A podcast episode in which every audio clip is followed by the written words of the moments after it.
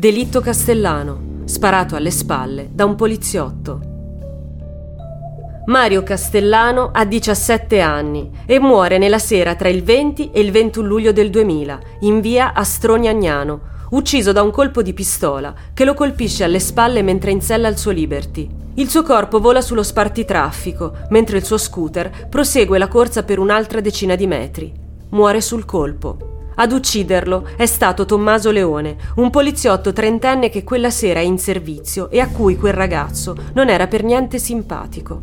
Forse per il suo atteggiamento irriverente nei confronti di chi indossa una divisa, o forse per l'attitudine del poliziotto che non si fa pregare troppo quando si tratta di esibire una pistola. Ma quel gesto costerà al leone non solo il ritiro del distintivo, anche una condanna per omicidio volontario. Mario e Leone si conoscevano da tempo. Il ragazzo, che era solito girare senza casco, era stato più volte fermato dalla gente, che con aria strafottente gli aveva promesso che prima o poi quel motorino glielo avrebbe ritirato, in alternativa gliel'avrebbe fatta pagare cara. E così succede. Quella sera Leone incontra il ragazzo senza casco e lo intima all'alt. Mario però cerca di scappare e accelera. Leone lo insegue, gli punta la pistola, ma non si limita a intimidire, bensì fa fuoco contro il ragazzo. Inizia così il calvario per la famiglia Castellano, che durante l'inchiesta deve assistere a inverosimili dichiarazioni del poliziotto che presenta il delitto come un clamoroso incidente. Le testimonianze del fratello di Mario e di alcuni amici, però, fanno luce sui precedenti fermi di Leone nei confronti del ragazzo e delle minacce rivoltegli, permettendo così